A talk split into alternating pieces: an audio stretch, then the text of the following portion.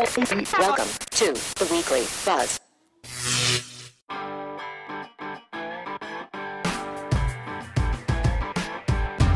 You're listening to the Weekly Buzz brought to you by electricianslibrary.com, where we're building the world's largest online electrical resource, including product videos, tool reviews, data sheets, continuing education, and more.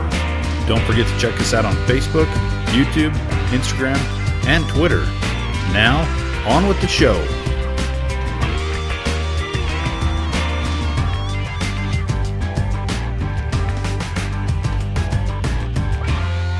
Hey, what's up, Buzz Nation? Welcome to episode 21 of the Weekly Buzz. We're rolling right along and going to excuse John Muir again this week because, uh, you know, like I said last week, his wife had a baby, so I've given him a couple of weeks off.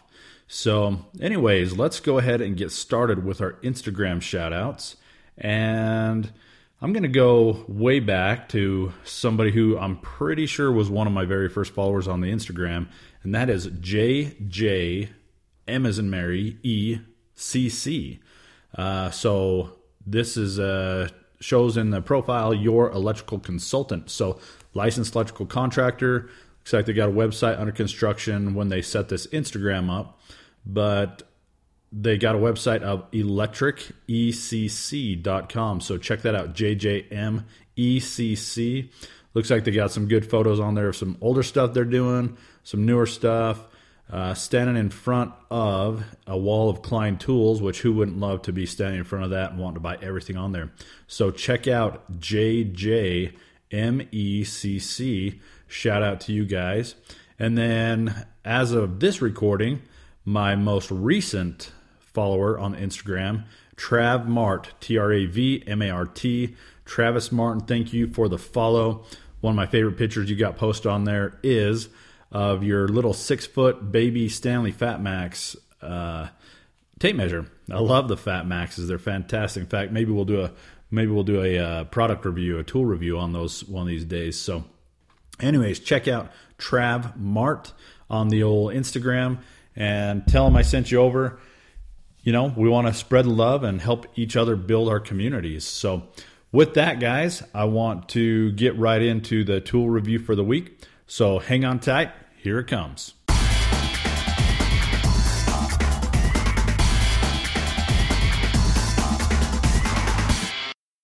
So today I want to talk to you and show you one of my favorite products out there on the market, and this is the uh, Nest thermostat. I don't know how many of you are aware of this. I know they've made a pretty big uh, splash in the market, but the Nest thermostat is a smart thermostat, so it goes along with uh, with your smart home, even if you don't have a smart home, my home's quite old actually, and I was able to integrate it really quite easily.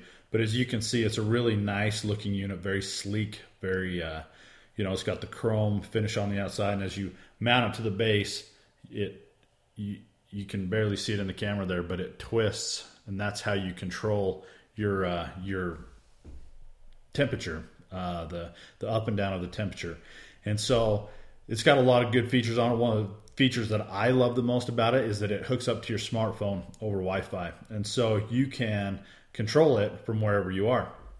So, for instance, uh, last winter, I uh, I just decided to get on my phone and check what the temperature was at the at the house, and my wife had it up a little high, so I kicked it down, and I promptly got a text telling me to quit messing with the thermostat.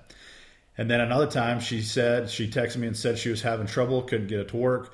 So I uh, kicked it on and it kind of kind of scared her a little bit when it kicked on because I, I was able to do it. So anyways, it's a very cool product, very uh, very handy to be able to check the temperature from wherever you are, and it also will let you know uh, if the thermostat gets uh, goes offline for any reason and you know it's it's just really handy to be able to check those kind of things out when you're when you're away from the house.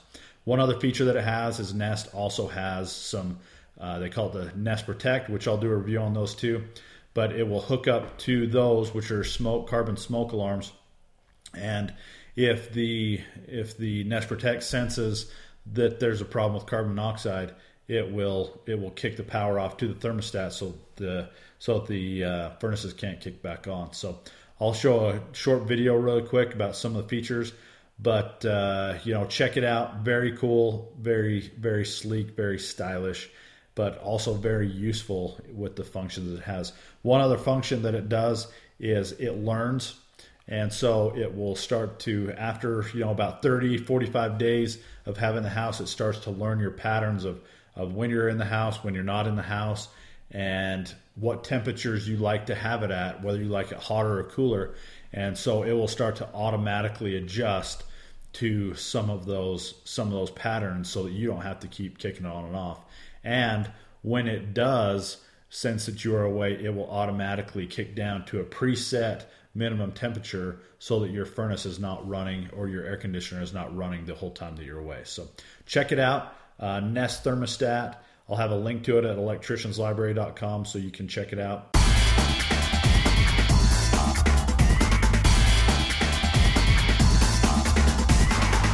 All right, so let's get into our questions for the week. So, three questions we got. First question Panel board, versus a load center. What's the difference? So, which one do you typically use? Where do you use it? Uh, I'm sure a lot of you guys have had these questions, and it's it's pretty standard. I mean, you know, you hear somebody say panel board, you hear somebody say load center, you get the general idea of what they're talking about, but you may not always know exactly which one they're wanting to use. I've had a lot of guys come in and say they're looking for panel board We'll get them a panel board, and they say, No, I don't want that one. I want the other one, which is a load center. So let's talk about the basics here for a second. So, a load center technically is a panel board, but a panel board has got more options available when you when you install them and that's why they uh, most of the time you're going to see a panel board in the commercial or industrial applications they're just they have more options, and so it makes them a better fit for those for those situations. So a load center, a load center is basically it's just simply a term that's been used uh, throughout the electrical industry, and it applies actually to panel boards because these are the panel boards that are used mostly in residential or light commercial applications. So a load center is a panel board that is used on houses, you know, residential things, light commercial applications. But the, the thing is, is that the NEC, National Electrical Code, does not distinguish between the two. Okay? It does not see a difference between a panel board or a load center. They only recognize they they recognize everything as a panel board. So as a consequence of this, all of the rules and definitions that apply to panel boards apply also to load centers. So what exactly is a panel board then? Well, a panel board is a type of enclosure that's used you know, you put your breaker, you put your breakers in it. It's used for overcurrent protection devices or busing or connections that provide power to these devices and you know their their associated circuits. So a panel board encloses the busing, encloses the breakers, and it it is the protective housing where you put all these where you put all these things for your for your loads to tie back into. So according to the NEC, you know, panel boards, which also include load centers, are they're they're used to control light, heat, and power circuits. They're placed in a cabinet or a cutout box. They're mounted in or against a wall, and they're accessible only from the front. Okay, so if you're being able to access access uh, parts from the back, then you're not dealing with a panel board anymore. You're probably getting more into switch switchboard slash MCCs, and we'll go over those uh, later on in a in a later podcast. So accessible only from the front, and a few other major differentiating you know other differences that we have with between a load center and panel board is that most of the time, in fact, every time that I have have seen, anyways, a load center comes with the interior already installed. Um, depending on the application, you know, the cover and trim may also be installed but a lot of times they'll come separate.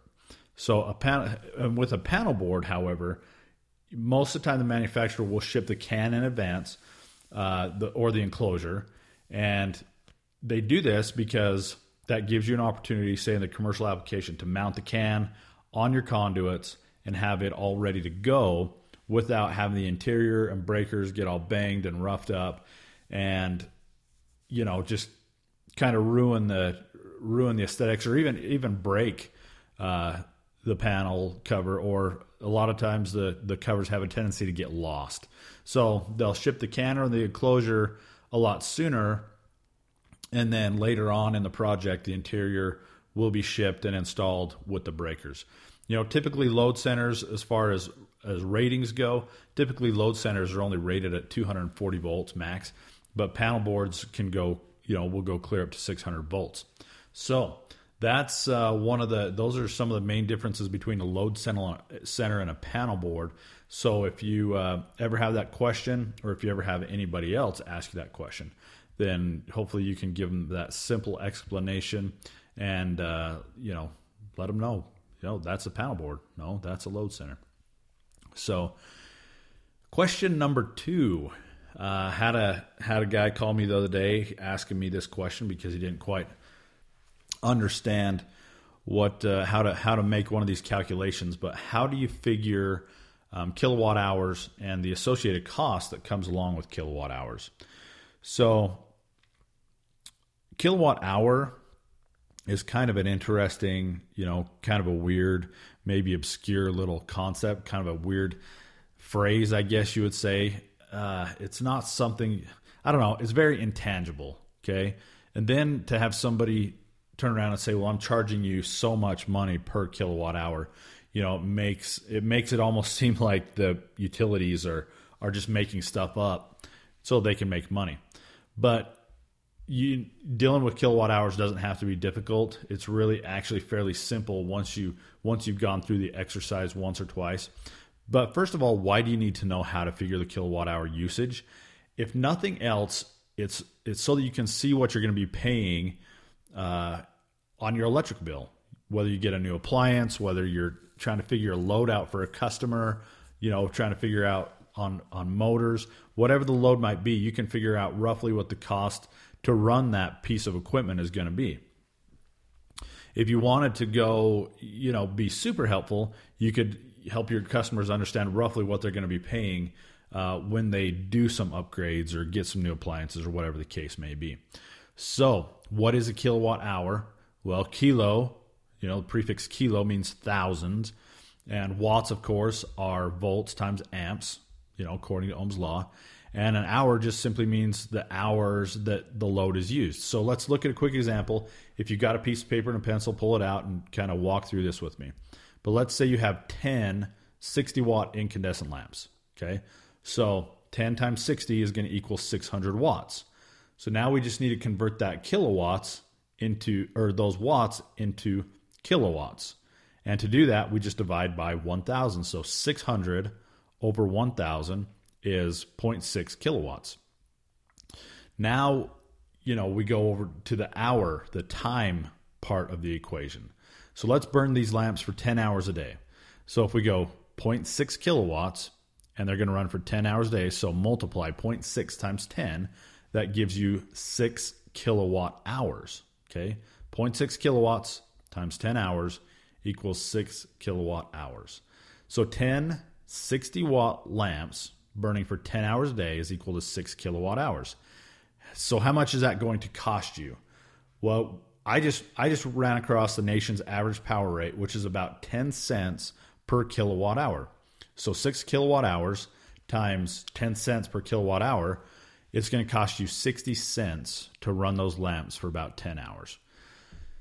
So of course, you know, appliances or electronics are going to vary with their power consumption. Some, you know, some are just hungrier than others. You just it just depends on what it is, but typically, you know, older appliances are going to use the most energy and the newer models are manufactured to be more efficient. Of course, you got the Energy Star appliances available for purchase out there and and things of that nature. But if you go over to the site electricianslibrary.com, you can check out the blog post on this very same subject. And I've got a list of appliances and kind of their typical uh, wattage use, and you can see what are what's you know using the most energy and what is not using so much energy. So that's question number two, and that is how to figure you know kilowatt hours with associated cost. And so question number three is kind of one of those uh, funny questions that I ran across that you know it's it's an easier one to answer, and but it's still a little bit confusing. And the question is, how is wire actually measured? Is it MCM or is it KC mil? So as I, you know, as as I came across this question, I saw that it was fairly common. I've I've had a couple of guys ask me this as well, and it's one of those where even though it may seem common to one person, it's not so common to the next, and it's easy to forget uh, exactly exactly what the difference is. So I thought this was going to be a good refresher to some of you out there, or you know, new information to others. But so the question is, what's the difference between MCM and KC mil? Is it just a regional thing, or is there some difference that I'm missing? That's the question. And really, truly, the short answer is they're this exact same thing one and the same. But a little bit longer answer is that the this is a measurement used for determining wire sizes bigger than 4 aught in and they do it in a term called circular mil.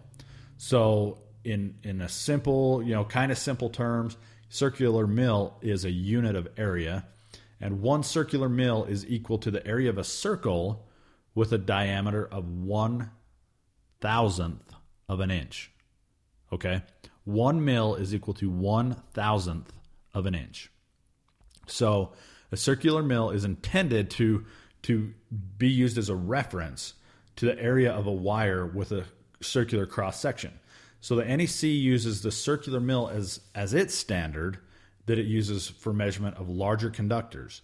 And the circular mil is just abbreviated two different ways. That's really all it is MCM and KC mil. The M or the K stands for thousand. The CM or C mil stand for circular mils.